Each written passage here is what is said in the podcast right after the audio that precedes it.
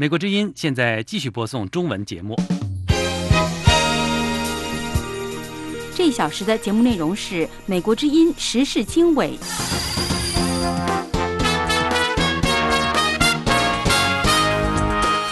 各位听众朋友，周末好，欢迎收听《美国之音》在二零一九年八月十六号为您播出的时事经纬节目。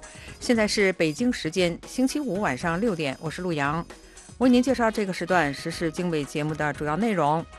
美国总统特朗普表示，他不希望中国的暴力，呃，用暴力镇压香港的抗议呃活动。那么，呃，香港，中国真的会对香港使用暴力吗？我们稍后有。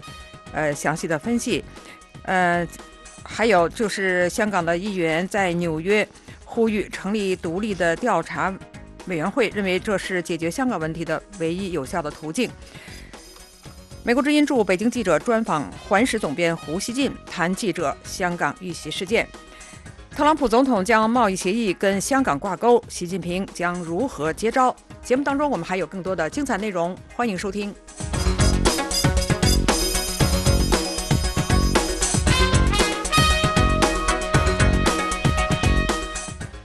听众朋友好，这里是美国之音时事经纬的直播现场，欢迎您收听节目的开始。我们先关注这个香港的局势。香港的紧张局势呢进一步的加剧之际呢，美国总统特朗普表示，他不希望看到中国对香港的抗议活动进行暴力镇压。他再次希望习近平能够与香港的抗议人士进行会面。特朗普总统八月十五号在新泽西州莫里斯顿的市政机场。搭乘空军一号专机之前呢，对记者做了如上的表述。他在回答是否担心中国政府对香港进行暴力镇压的问题时，特朗普总统并且指出，如果习近平能够与香港抗议活动领袖进行会面，局势就能很快的得到化解。特朗普总统对记者说：“我感到担忧，我不愿意看到暴力镇压。”那么有关于这方面的详细情况呢？那么下面是美国之音记者莫雨他所做的进一步介绍。特朗普总统星期四的时候是发推文说，他说如果习近平和那些抗议者亲自见面的话，那么香港的问题将会有一个令人满意和开明的结局。他说他对此毫无怀疑。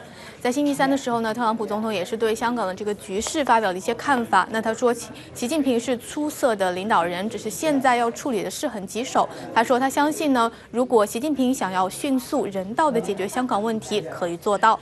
那么，直到香港的这个大规模抗议已经持续了两个多月的时间，抗议者提出呢，要求完全撤回修例、成立独立委员会调查警方过度使用武力等问题的这五大诉求，但是港府尚未做出正面的回应。与此同时，抗议者同警察之间的暴力冲突呢，也是在不断的发生，而警方处理抗议时使用的这个催使用催泪瓦斯等武力的这个频度和力度也在增加，这也进一步引发抗议人士的不满。香港的这个局势呢，似乎就是没有什么缓和的迹象。那中国方面是表示，如果香港抗议的局势进一步恶化失控，中央政府不会坐视不管。尽管大多数观察家认为北京派遣军队干预的可能性是比较低的，但是外界仍然担心北京可能会选择镇压。白宫安全顾问博尔顿在接受美国之音特约记者萨斯特伦专访时，被问到这个对于香港大规模的抗议，美国立场是什么的这个问题时候，说呢，他说美国还记得1989年中国当局在天安门的镇压行动，那他警告北京在处理香港抗议的时候要三思而行。那么来听听他是怎么说的。Well, you know, the Chinese have accused the United States of being 中国指责美国是所有这些示威的原因。他们说我们是让这一切开始的黑手。他们做了诸如公布外交官个人信息的举动，是美国在香港的外交官。这样的行为必须停止。中国人必须三思而后行，因为美国人民记得天安门广场，记得那张站在一排坦克前面的男子的照片。记得民主女神像，记得那些要求自由民主的中国人的声音，记得中国政府在一九八九年的镇压行动。在香港再造这样的记忆会是巨大的错误。那博尔顿说呢，中国大陆的这个外资投资很大一部分都是经过香港的。如果北京做出错误的决定，将面临严重的经济后果。那么再来听听他是怎么说的。Something like sixty percent of the investment in mainland China 对中国大陆的约百分之六十的投资要经过香港。为什么呢？因为香港有值得信任的司法系统，是基于我们所了解的英国模式。香港的法庭被认为是公正的。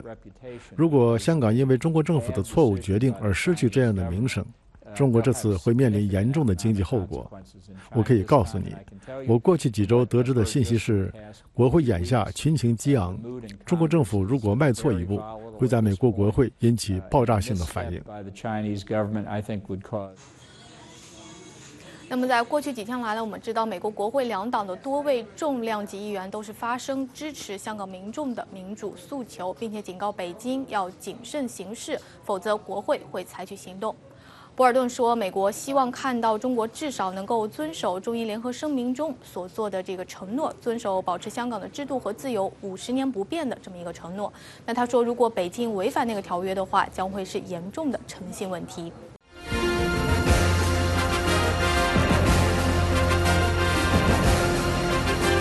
美国之音时事经纬，欢迎收听。那么，中国武警在深圳集结展示呃肌肉，引发了中美国呃官方以及国会呃两院的高度关注。那么，中国真的会对香港动用武力吗？那么，下面呢是美国之音记者思阳的相关的介绍。我们也看到那个《人民日报》八月十二号啊，《人民日报》的这个微博，他就说了，就是说武警车队集结在深圳。那么他当时特别提到了一个，说是《中华人民共和国人民武装警察法》规定，就是说人民武装警察部队呢可以参与处置，啊暴乱、骚乱、严重的暴力犯罪事件、恐怖袭击事件和其他的安全事件。那么那个中国办官方的这个《环球时报》的一个总编叫胡锡进，他呢。一直在发文，他就说了，这是对香港暴徒的一个警告。他之前还说过，如果这些就说抗议者无视这个警告的话，那无异于自取灭亡。那么分析人士也说呢，这是一个警告，那更多的呢是一个恐吓。但是呢，是不是能派遣呢？因为他们知道这个中国政府知道派遣武警或者是部队进驻香港的话，现在其实还不符合中国的最佳利益。那么我们现在先听一听这个香港的这个律师叫安东尼达皮。让，那么他是他也是一写过一本书叫《抗议之城》，讲香港的。我们听听他的说法。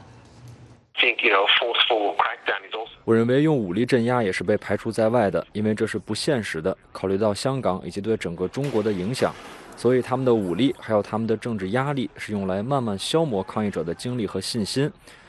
另外，我们今天看到他们拿出了胡萝卜，香港政府推出了一个经济措施来提振经济。这最终会让人们停止抗议的，虽然可能还会有几个极端的抗议者。那那个达皮让今天说的这个胡萝卜呢，就是那个香港政府就说早上宣布的这个规模达到一百九十一一亿港元的这个一个开支计划。那么这个计划呢，用来帮助企业，呃，支持企业和减轻市民的负担。然后那个达皮让他就认为，随着时间的推移呢，随着秩序的恢复，那么。政府方面可能会胜出，但是呢，有可能也会埋下这一个就是说不和的种子。但是我采访的就是说伦敦大学亚非学院的一个研中国研究院院长曾瑞生呢，他就说，中国这个军事干预一直是存在的，他们从来就没有说要排除使用武力的可能性。那么他说，这是在香港的基本法当中呢也有相关的说法。那么我们知道，香港基本法有一项条文，他就说驻港部队。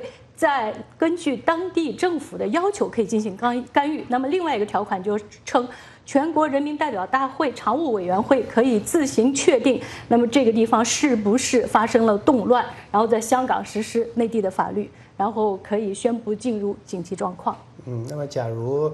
中国真的派入派武警部队或者是军队进入香港，那么这些分析人士和专家认为会造成什么样的后果？嗯，那我用这个问题也问了这个伦敦大学亚非学院的中国研究院院长曾瑞生，我们听听他的说法。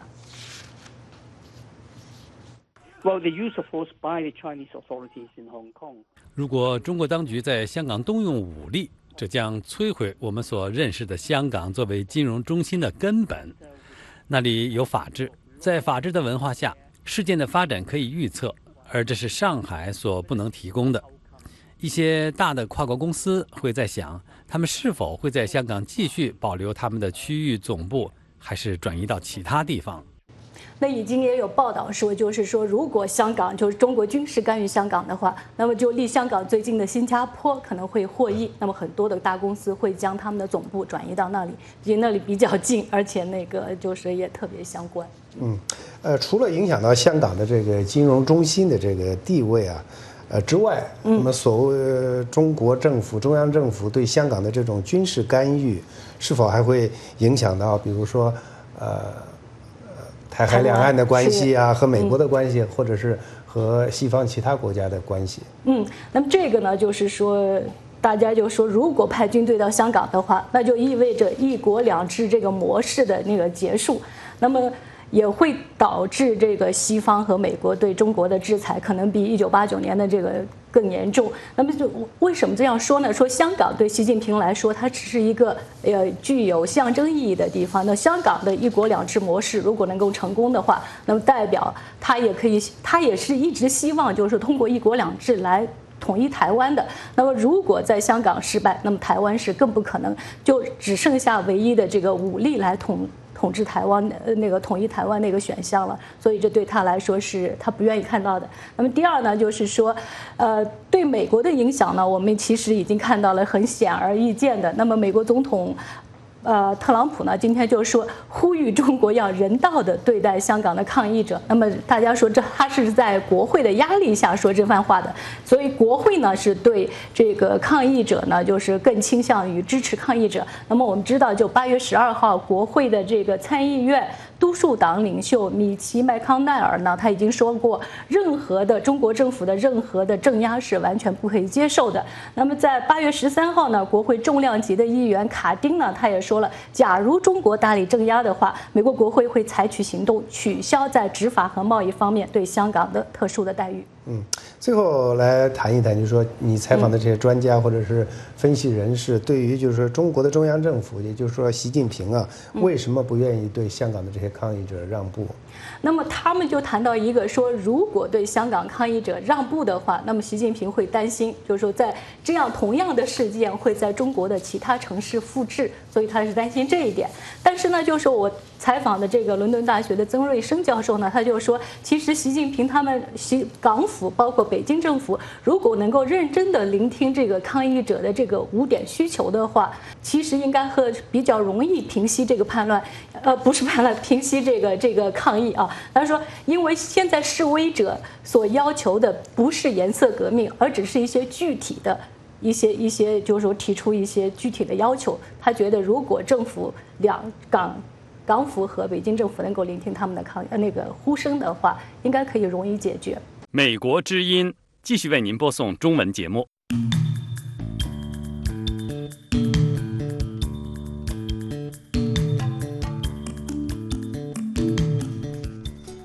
继续关注跟香港抗议活动相关的报道。那么，在星期四呢，访问纽约的两位香港立法会议员表示，北京如果在香港部署解放军，将一次性的破坏香港和北京的信誉。他们认为，成立法官组成的独立调查委员会是解决香港问题的唯一有效途径。下面是美国之音记者方冰从纽约的介绍。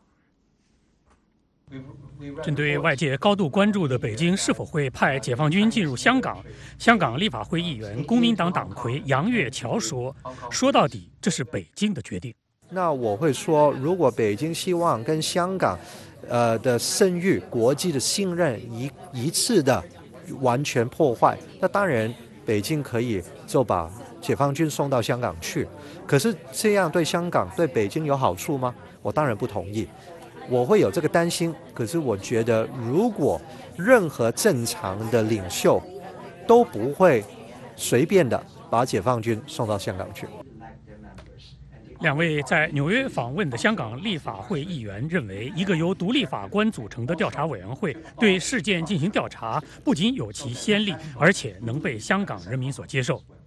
郭荣铿议员说：“独立调查员的调查是香港人民的紧急并合理的要求。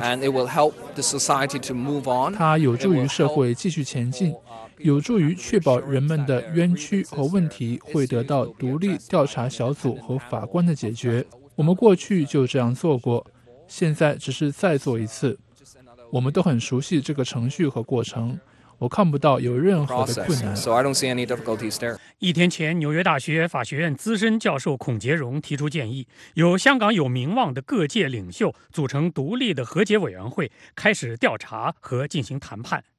杨岳桥议员说：“问题是香港政府和警方愿意配合吗？讲到底是香港的官方，包括香港政府、香港警察有没有这个呃胸襟去接受大众的调查？”所以，为什么我们希望是香港政府设立一个独立调查委员会？这个有法律根据的，而且也有先例。以前在香港也非常多的这种类似的独立调查委员会，不是石头爆出来的。那所以我相信，如果香港政府有这个胆量、有这个胸襟、这个愿望，可以把香港重回正轨的话，他们就必须要尽快成立这个独立调查委员会。为什么我们还是坚持要独立调查委员会？就是因为。过去都是由独立的法官现任或者退休的去主持，那大家都会相信这个独立调查委员会的成果，而不是香港自己查自己。杨月桥和郭荣坤议员今天出席纽约亚洲协会为他们举行的香港问题讨论会，向与会者说明香港的情况。郭荣铿议员说：“国际社会需要了解香港的真实情况。我们会对已经发生和将会发生的情况提供准确、客观和最新的评估，这是我们此行的目的，为我们的朋友、国际社会和美国提供有关香港的准确事实的基础。”两位香港立法会的议员是来美国参加反送中抗议之前就已经确定好的一个与美国国会两党议员的对话活动。这一活动下周在蒙大拿州举行。美国之音方斌九岛纽约报道。这是美国之音的时事经纬节目。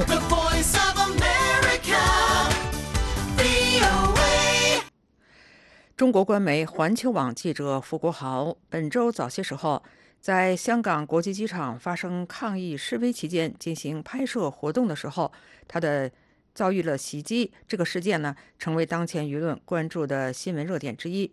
付国豪成为众多中国网民推崇的英雄。与此同时，傅国豪的身份及其在香港从事新闻工作的这个合法性和中立性等等问题，也引起了一些疑问。美国之音就。呃，驻北京的记者就这一事件电话采访了傅国豪所属单位的这个领导，《环球时报》的总编胡锡进。下面为您播出这次专访的录音。傅国豪啊，大家都对他的身份比较感兴趣，能不能证实一下他现在究竟是这个是什么样的一个身份，好吗？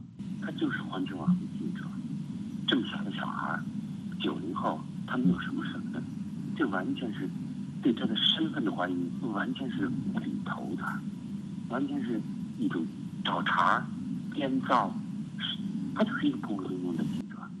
我昨天晚上跟他的父亲，也都是一个普通的家庭，他没有任何其他的背景，非常笃定的告诉你，他没有任何其他的背景，他就是一个环球网的记者。刚开始呃去这个香港采访的，都是环球时报的记者部的同志和英文版同志。然后环球网他们希望加入进来，这样他们在现场能有一个人给他们拍东西、拍视频，他们更好用。所以呢，就加入进来了一个记者，找了个男生，啊，就是呀，没有任何的。所以我们的编辑部里这两天，大家就看到外界的这种有的一些奇奇怪怪的议论，大家觉得非常可笑。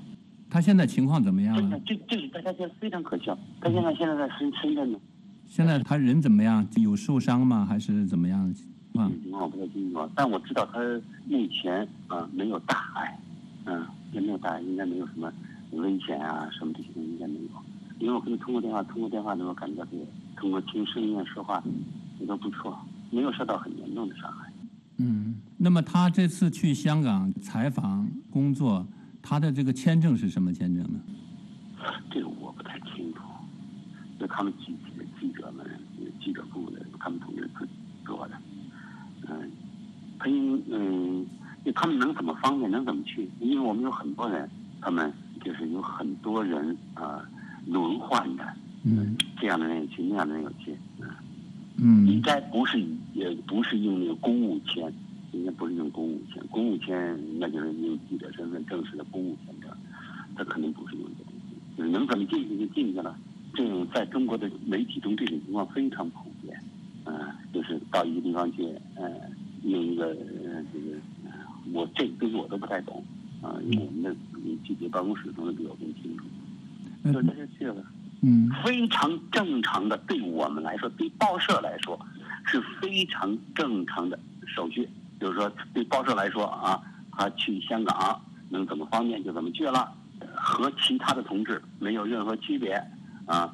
嗯嗯，嗯，把它作为一种特别单独的特殊对待，根本就没有。而且那天在现场有好几个《环球时报》的记者啊，只不过把他抓住了。其他同志没有事情，啊，不光他一个《环境时报》记者，还有别的记者，不，别的记者就没有被特受到这个待遇。呃，他当时呃，就是说没有拿出来这个正式的、合法的这个记者签证或者工作签证啊。他没有。网上有人质疑。记者证他没有，他没有记者证，他本身就没有记者证，因为他来在《环球时报》工作刚刚一年多。要取得记者证需要一套手续，这个外媒都知道，他需要一个手续，这个手续呢就是他得经过考试啊什么，他有有一套手续，他还没有拿到记者证。那么在中国没有记者证啊，记者是可以正常采访的，很正常。这个有很多没有记，你你到你参加记者会，参加记者会你问问那些人都有记者证吗？年轻一点的你问他们，好多年轻人他没有记者证。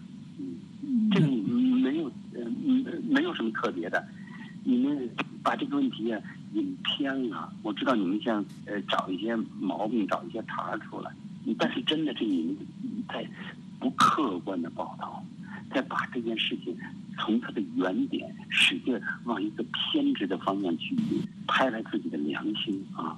真的，你们拍了自己的良心，你想一想，就是这么一年轻的一个孩子。一个年轻的一个记者到了香港，是吧？他挨了打，被抓住了，啊，被抓住了，挨了打，嗯，然后他呃当时表现的比较英勇，啊，说了那么一句话，正好让人给录下来放到网上，哎，那个老百姓一听啊，这话说的真好，然后这个人一下子火了起来，就这么一简单的事情，嗯，他是一个很普通的一个记者，啊，刚才您也说这个他没有记者证。也没有工作签证，他在那地方这个进行这个采访的这样的一些活动，这个是不是违反了这个香港那边的法律呢？我不知道，我不知道这件事情。那反正我们都是这样做，有很多人都这样往那香港去，到那儿去做采访。我说的这些，即使他违反没违反违没违反香港法律，跟这件事儿也没关，对吧？跟这件事儿没关，跟那些暴徒打他有关系吗？你们不是找茬吗？网上有这样质疑，我们就来跟您核实一下子，对吧？反正他没有记者，他没有别的手，那我不知道。他肯定是啊，他怎么去的香港？我这个办什么签证我不知道，但是他没有记者证，我可以告诉你。其他的《环球时报》在那边工作的这个一些人员呢，也都属于他这种情况嘛？没有记者证或者没有签证，没有工作签证，也在那边进行采访吗？大部分有记者证，大部分都有记者证。啊，他这个你看，他是最年轻的，他在香港记者里面。网上有人还说他可能还在这个多维工作，这个事情你能不能了解呢？在哪儿工作？在在多维也工作，好像是他有一个多维的一个什么一个卡，好像是。那我想就跟您就是能够确认一下。不知道这个我不知道，我我第一次听你说这事儿啊，在之前我根本没听说过，我第一次听到你说这个事儿。没有听过任何人跟我提的提起过这个多多维的一个一个什么东西，一次听说的。你网上就是那种假消息，就是那种假消息，说他那么有传那张照片，人说他那个呃扮演香港的警察怎么样？那照片根本就不是他，那照片上那人我们一看，网上就是那种假消息，你你都信啊？是，所以说我们要跟您核实。网上有很多，你跟我核核实没有？我也不知道，都不会知道那么多事儿，是吧？或者咱们平时，朱国豪他的工作离我的工作挺远的，说实话啊。对，那还有人说，就是说他这个信用卡不是被搜出来了吗？说有人已经盗刷了他的信用卡，这个事情能不能证实一下？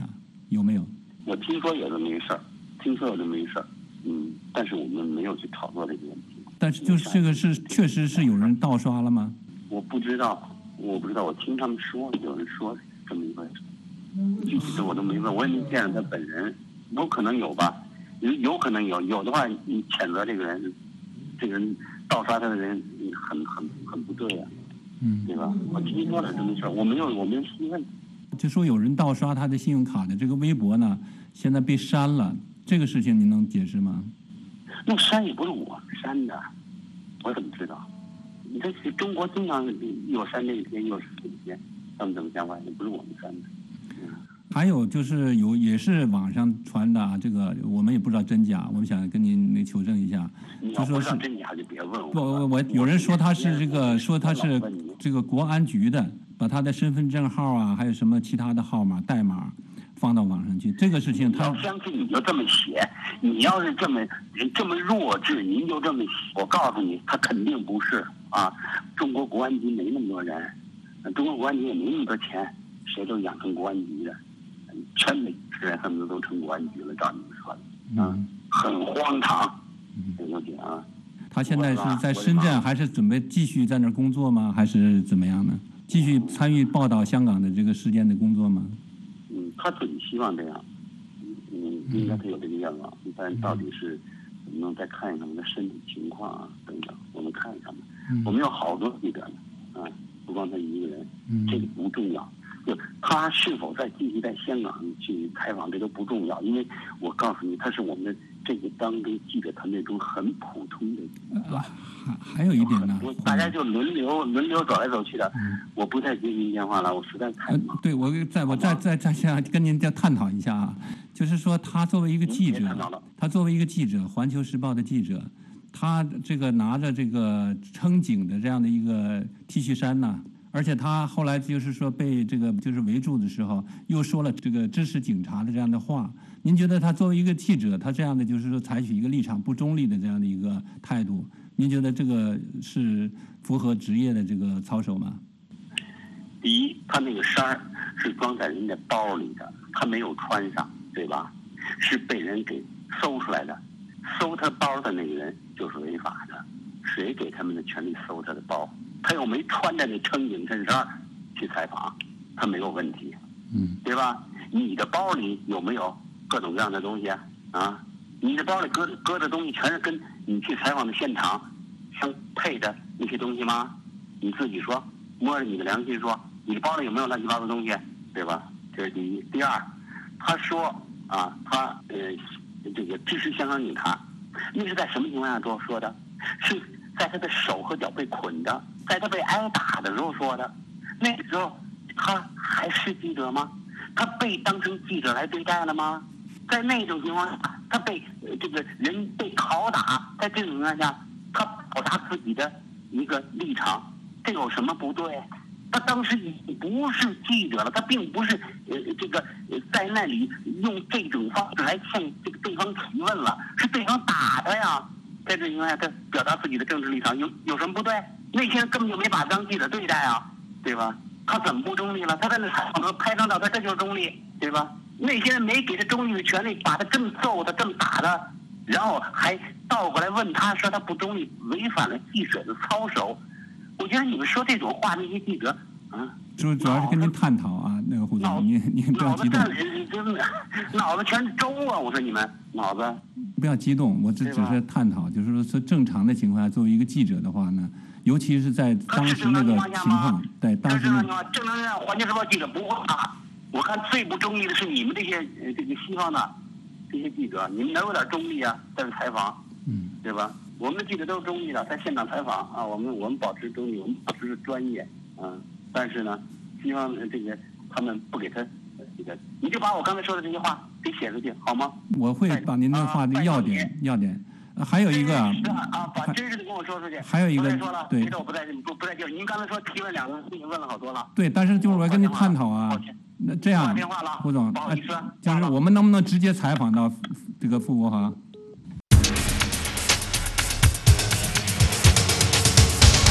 这是美国之音的中文广播。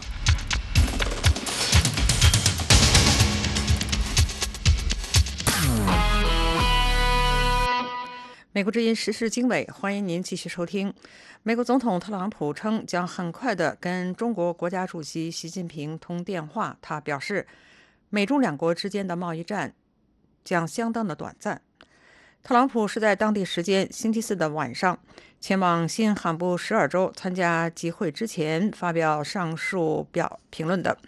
他试图安抚外界对美中贸易战变为持久战的担忧，并且强调美国在这场纠纷当中占据了上风。特朗普表示，中国非常希望达成协议。他说：“我们正和他们谈，我们看看会发生什么。”他还表示：“我认为贸易战持续的时间越长，中国就会越弱，我们就会越强。”我有一种感觉，他说，美中之间的贸易纠纷会变得相当的短暂。特朗普政府星期二决定延迟部分对中国商品的关税，称是为了保护消费者在圣诞购物季免受价格上涨的影响。但这并未阻止星期三美国股市出现大规模的抛售。星期四的反弹也仅仅是收回了部分的失地。市场仍然对美中贸易前景感到悲观，而关税延迟也并没有让北京方面感到满意。中国国务院关税委员会。星期四表示，如果华盛顿升级贸易战和技术战，中方将不得不采取必要的反制措施。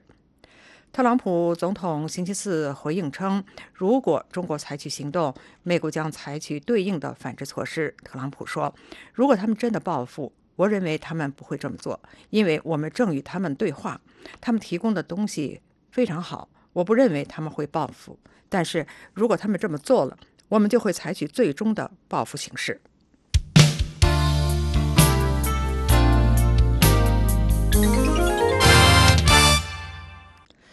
继续是美国之音时事经纬。香港的局势日益的严峻，美国总统特朗普建议与中国国家主席习近平见个面，讨论香港的危机。他还警告中国，如果想要达成贸易协议，就必须人道的处理香港问题。习近平要如何接招？与此同时，香港媒体报道，习近平在北戴河下达指令，不动用军队，但是要以严刑峻法，尽快的平乱，寸土不让。中共官媒加大力度呼吁北京以果断的措施对付香港。反送中两个月以来呢，给习近平带来多大的政治危机？面对不断扩大的抗议规模和全球的关注，那么习近平还有哪些选项？香港的危机如何化解？那么面对这些个问题呢？这个做客美国之音时事大家谈的这个两位嘉宾，呃，一位是。呃，香港立法会前议员何俊仁，另一位是中国战略分析杂志社的社长李伟东，他们发表了个人的观点和分析。那么，首先呢，这个香港立法会前议员何俊仁他就认为，年轻人需要思考如何凝聚广大群众，进行更有效、更理性的抗争。他说：“现在，尤其是香港，起码在呃呃，对全世界来讲，他们要要表示。”我们还是有效的一国两制，我们现在还是呃有一个比较健全的法治跟人权的保障，这样投资者才才可以安心的寄住在香港经商。所以现在这个呃外国呃的很多的政要啊，很多的呃呃呃政府提出他们的呃意见啊，来来对政府啊呃产生压力。我觉得还是有用的啊。那当然，我们现现在本地的呃这个呃参与这个运动人士呃也要呃重新的检视呃这个运动的模式，这个这个呃怎么样维持下去也是非常重要的。比如说前两天的呃我们在机场的行动啊，产生很大的压力，当然现在要调整一下啊。还有在街头跟警察的一些冲突，虽然民间能够用的武力是很小啊，非常有限。但是我们现在面对警察使用大的暴力啊，可以用呃的逮捕这么多人，而且在逮捕逮捕的时候用这样的武力来伤害这么多人，呃呃引起很多人的投诉。所以现在我们也要检视啊，呃，我觉得年轻人要好好的检视，人呃如何跟广大的群众啊，继续用呃更有效的方法，呃用。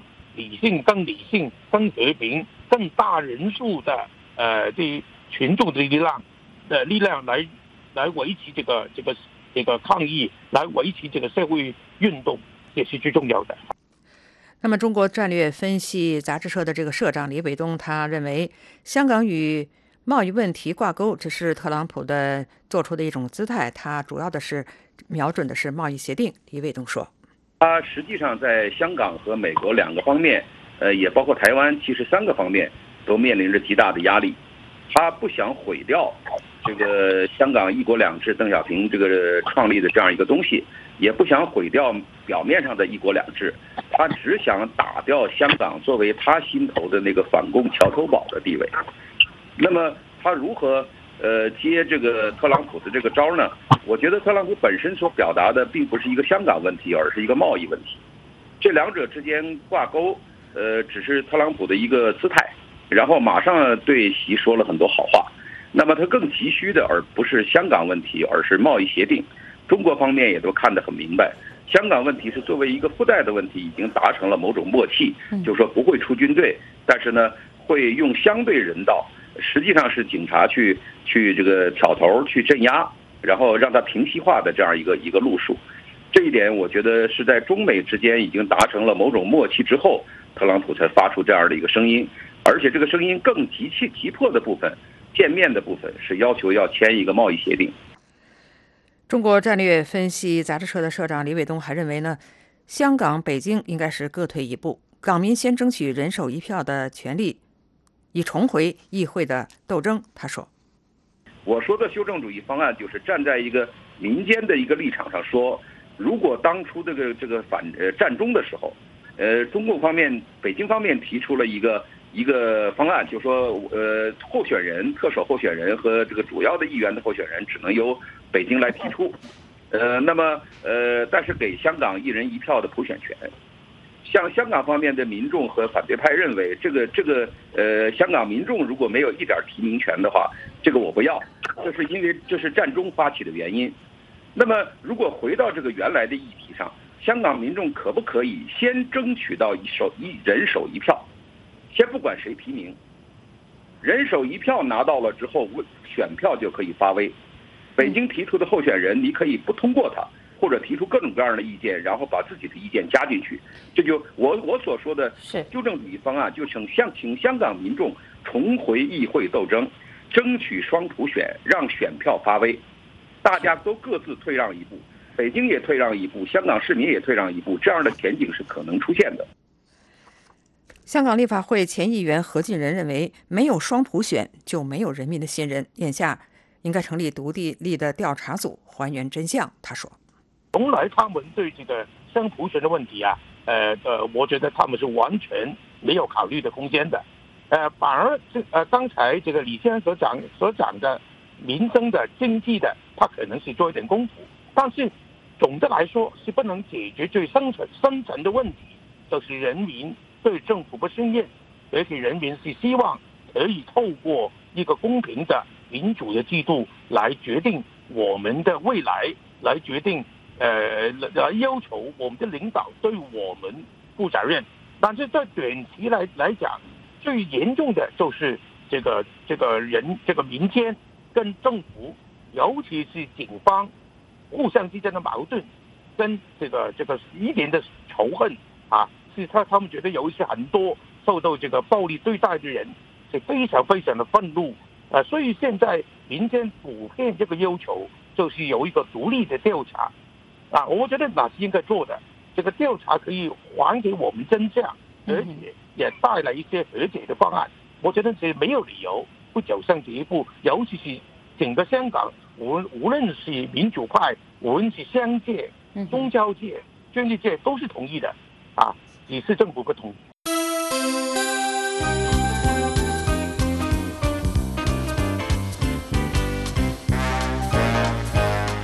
这是美国之音的中文广播。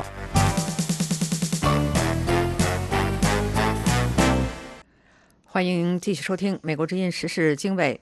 目前，美国的这个华尔街笼罩着这个经济衰退的这个担忧。不过，特朗普总统表示，美国拥有其他国家无法比拟的强大经济。他还表示，美国只会变得更强大。那么，下面呢是美国之音记者乔战他所做的相关的介绍。就在有关美国经济可能出现衰退的这样一种担忧笼罩华尔街之时，美国总统特朗普星期四上午发布推文说，美国拥有着世界上最大、最强、最有力量的经济。特朗普总统还表示，随着其他国家陷入衰退，美国只会变得更加强大。我们知道，在前一天，美国国债市场罕见地出现了这个所谓这个收益率曲线逆转的这样一种情况哈。那么，十年期美国国债的收益率低于了两年期国债的收益率，这是自2007年以来首次出现这样的情况。许多人就开始担忧美国经济将会陷入衰退。主持人，为什么会出现这种收益率曲线逆转？而且，呃，为什么会引发人们对于美国经济可能会陷入衰退的担忧呢？嗯。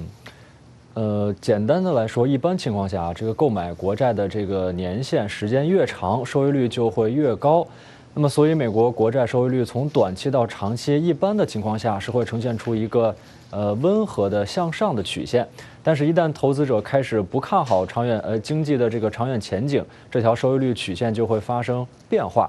当短期债券的收益率高过长期债券收益率时，就是所谓的收益率曲线倒转、逆转。啊，那么人们一般还将这个十年期债券的收益率与两年期债券的收益率相比较。当十年期债券的收益率低于两年期债券的收益率时，根据以往的统计，这种情况似乎就预示着一场衰退的到来。根据路透社的报道，收益率曲线逆转的这个呃情况呢，是预测出了过去十次经济衰退中的九次。我就这一问题也询问了美国 PNC 金融服务集团副总裁、高级经济师叶文斌。那么，我们来听听叶文斌先生他是怎么说的。呃，利率的逆转的意思就是，呃，美国政府借钱借十年的利率，比他借钱借三个月的利率要更低了。呃，一般来说，借钱时间越长，利率越高。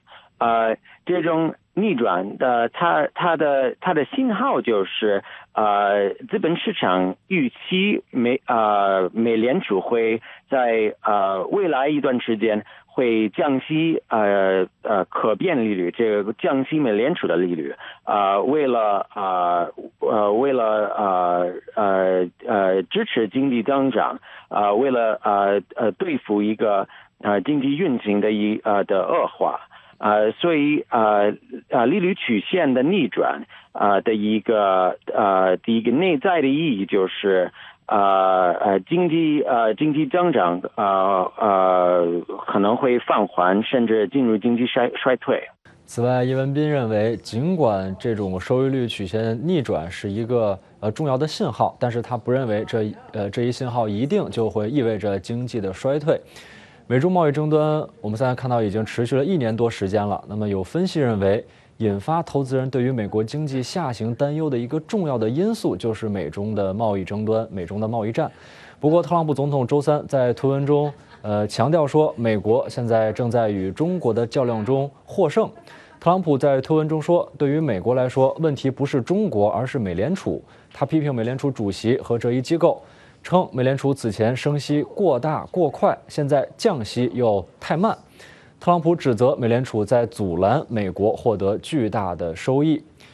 叶文斌认为，如果要讨论影响美国经济前景的重要因素的话，美联储的决策只能排在第三位。我们来继续听听他的看法。呃，我觉得呃，影响美国呃经济前景的主要因素是啊，这个贸易摩擦。呃，第二个应该是呃财政刺激政策的的效应呃已经开始消失了，这就是一七年实行的降息呃呃降税啊一八年成效，然后呃一九年这个呃开始开始消失了，呃所以要是说美联储的话，肯定呃，要是有影响的话，肯定是翻到第三位了，也就是说是一个次要的因素。呃，有可能在今年或者是去年美联储的利率呃是偏高的，呃，但是从呃从历史的角度来看，美联储现在这个呃政策利率百也就百分之二点几，呃，算是很低的了。嗯，此外，叶文斌预测说，呃，如果人们的担忧真的成真的话，真的有这个经济衰退出现，那么其最有可能出现的时间是在明年下半年至这个后年上半年这段时间。他说到那时，财政政策的所谓这种顺风的影响可能会完全消失，而且贸易战的影响也已经呃会这个积累到一定的程度。不过，他也强调，经济学家们对过去几轮经济衰退出现的这个具体时间的预测能力都不强。不太可能能够准确的预测衰退出现的确切时间。除了刚才提到的两年期和十年期美国国债的这个收益率的情况之外，三十年期的美国国债的收益率周三也降至历史新低。有分析认为，这同样显示了投资者对于美国经济前景的焦虑。这是美国之音的时事经纬节目。美中两国迟迟无法达成贸易协议。在此同时呢，美国总统特朗普发推文说，中国可能希望一位民主党赢得大选，这样他们就能够继续的盗窃美国。那么事实果真如此吗？民主党总统参选人在中国问题上究竟是怎样的立场？下面是美国之音记者平章的介绍。我们知道，现在民主党一方的选战可以说是非常的热闹。那我们应该重点关注哪一些参选人呢？确实是非常热闹，二十四位的总统参选人。不过，在经过了前两轮的辩论之后，目前是只有九位的民主党总统参选人确定能够进入第三轮的辩论。呃，当然，在八月二十八号的这个最后的截止日期之前，可能还会有少数几位参选人呃最终获得这个辩论的资格。呃，根据以往的经验呢，如果想要获得党内的提名，那么拿到这个辩论的入场券可以说是必不可少的。所以，我们现在不妨就先将目光集中在这九位已经确定能够进入第三轮辩论的这些民主党总统参选人的身上。啊，在中国问题的立场上，这九位参选人分别是什么样的立场？嗯，其实我们看看这九位民主党总统参选人在中国问题上的一些表述，我们会发现，相比于比如说像医保这样的美国国内议题，他们在中国议题上的分歧并没有那么大啊，反而是有很多的共同点。比如说，他们都认为这个美国确实需要采取一些举措来迫使中国改变一些不公正的贸易行为。但是，除了两位比较左翼的呃这个所谓的进步派民主党总统参选人之外，其他的参选人都认对特朗普总统采用关税来跟中国打贸易战这样的一个做法都有强烈的不满。呃，他们认为这个关税相当于是对中产阶级增税，而且伤害了美国的经济。但是如果不动用关税，应该采取什么样的举措才能够迫使中国改变贸易行为呢？呃，到目前为止，现在这些民主党总统参选人还没有给出比较明确的具体的替代方案。呃，但是他们都强调，美国不应该采取单边的行动，而是应该更多的跟盟友合作，来对中国进行一个集体的施压啊。另外一点很有趣的是，虽然呃绝大多数的民主党总统参选人都对特朗普总统的关税政策表示不满，但是当美国的媒体问他们是否会在入主白宫之后马上取消特朗普政府所施加的对华关税，也并没有任何一位就是在现在领先的这些民主党总统参选人里面，也并没有任何一位明确的表示会这么做。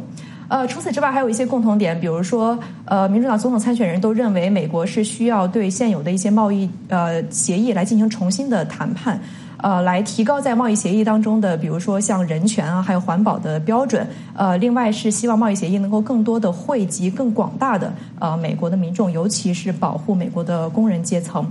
呃，在人权问题上呢，民主党总统参选人普遍是对于中国政府近来在呃，新疆跟香港的一些做法是表示担忧。呃，他们认为美国不应该放弃在人权问题上的一个领导的角色，应该更多的跟民主盟友有合作，来阻止中国的这个日益深化的威权主义。是。那么，除了你刚才谈到的这些共性之外，这各个参选人在中国的政策上有没有什么各自的亮点呢？嗯，还是有一些亮点的。比如说，现在在党内排名第一的前副总统乔拜登，他在七月十一号呃进行了一个有关于外交政策的演讲。那么。他就强调说，美国确实需要对中国保持强硬，而且他表示不能够再在贸易的问题上重回旧路啊。他尤其强调不能够由中国来制定二十一世纪的贸易规则，所以他主张美国重返 TPP。那么当然是在对现有的 TPP 条款来进行重新谈判的这样一个前提之下。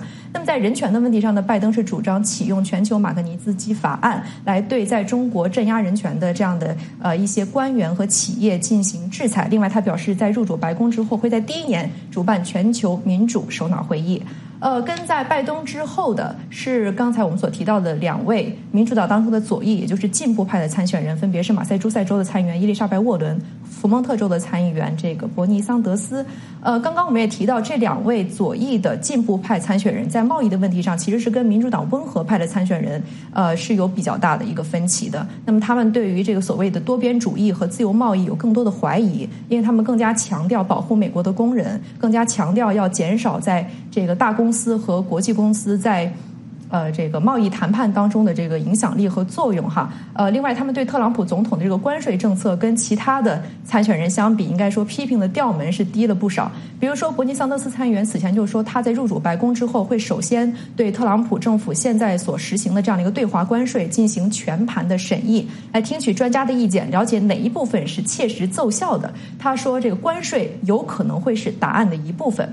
那么，另外，这个沃伦参议员此前也对特朗普总统在跟中国的贸易谈判当中将关税摆在桌面上是持赞同的意见。而且，沃伦参议员前段时间是公布了自己的一个贸易计划，其中是列举了很多非常详、这个严厉的、严格的一些人权跟环保的标准，并且说以后只有当其他国家达到了这些标准，美国才会启动跟他们之间的贸易谈判。呃，除此之外，还有一些民主党的这个参选人是对人权问题有格外的关注。比如说，新泽西州的参议员克里布克，那么他就提到说，保护人权必须成为美国外交政策的中心原则。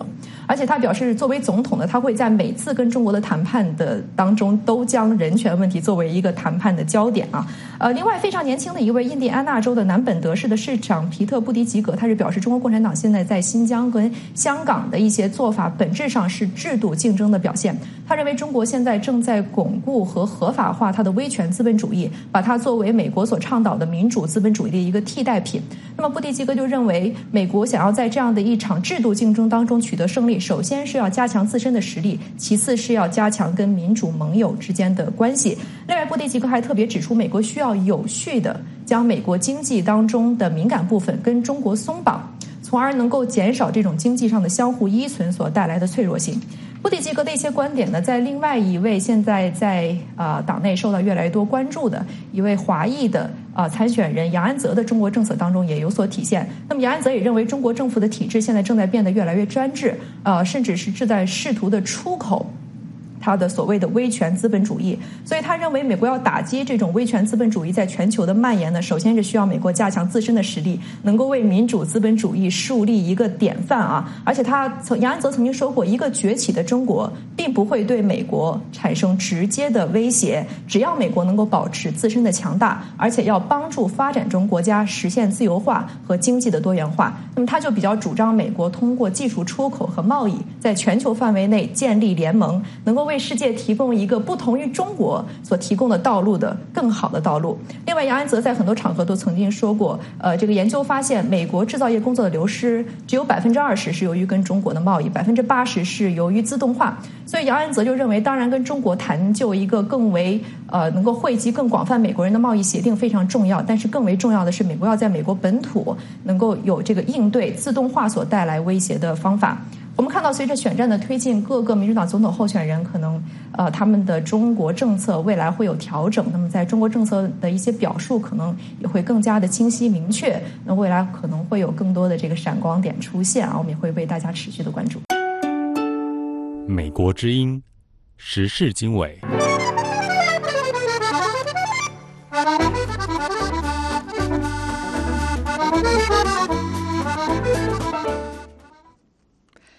台湾跨党派市议员以及公民团体召开记者会，要求主管机关下架红色媒体，不要让台湾成为下一个所谓“一国两制”的受害者。下面是美国之音特约记者张永泰从台北发来的报道：泛绿的台湾激进党、民进党、社民党、绿党等十五位市议员，星期四在国家通讯传播委员会 NCC 办公大楼前召开记者会，要求 NCC 下架红色媒体，即刻停止喂养旺旺中实集团的媒体。社民党台北市议员苗博雅表示，人民不只要有知的权利，而且是要有知道正确信息的权利。不只是长期的坚持民主的朋友站出来告诉大家旺中集团的真面目，甚至连他们蓝营的自己人郭台铭都已经非常明白的在媒体前面说出旺中集团就是国台办的打手。苗博雅还说，甚至几天前。台北市长柯文哲接受专访的时候，也揭露了旺中集团董事长蔡衍明如何透过影响力来引导台湾政治人物的言论。苗博雅还谈到，红色媒体绝对不是正常民主国家该有的产物。如果民主是自由开放的竞争，就不能容许有钱的资本家或境外敌对势力透过资金影响台湾选举的公平性。台湾激进党指出，台湾目前有五百万有线电视收视户，在现行吃到饱的情况下，消费者与乐听人毫无拒绝购买或选择的权利。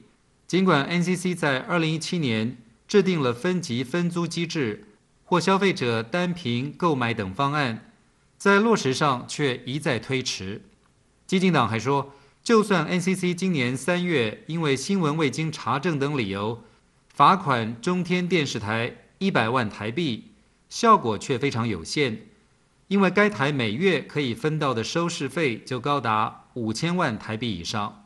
台湾 NCC 表示，已经着手处理相关配套措施，并要求有线电视业者必须提供分租付费的方案，预计二零二一年实施。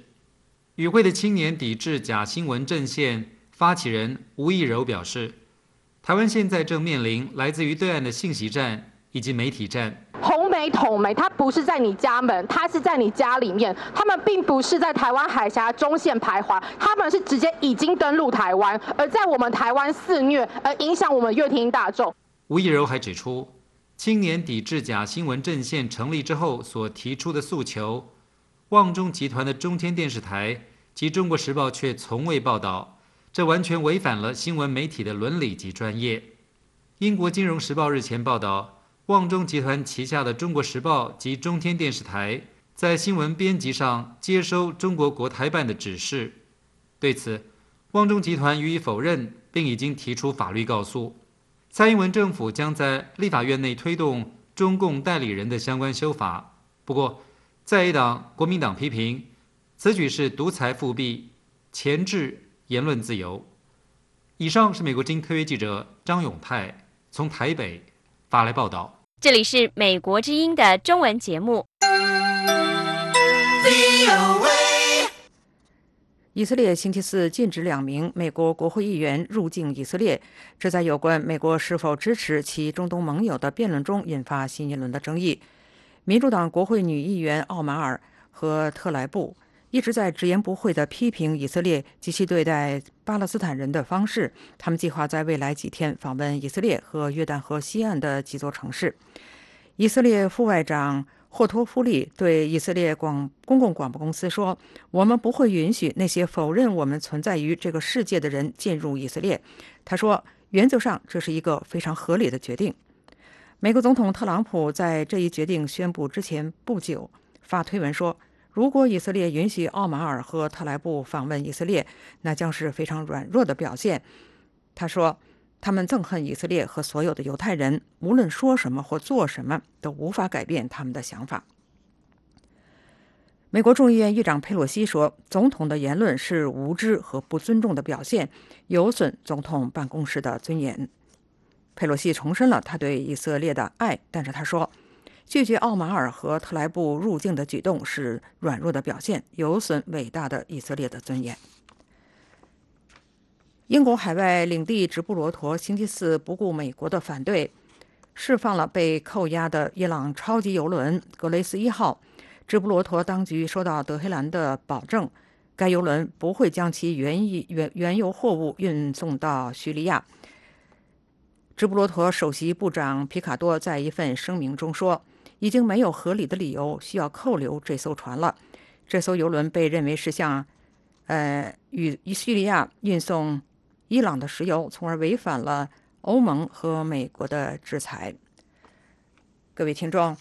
这个时段的《美国之音时事经纬》节目就为您播送到这里。节目是由孙成编辑，玉华导播，我是陆阳。感谢您的收听，不要走开，我们马上回来。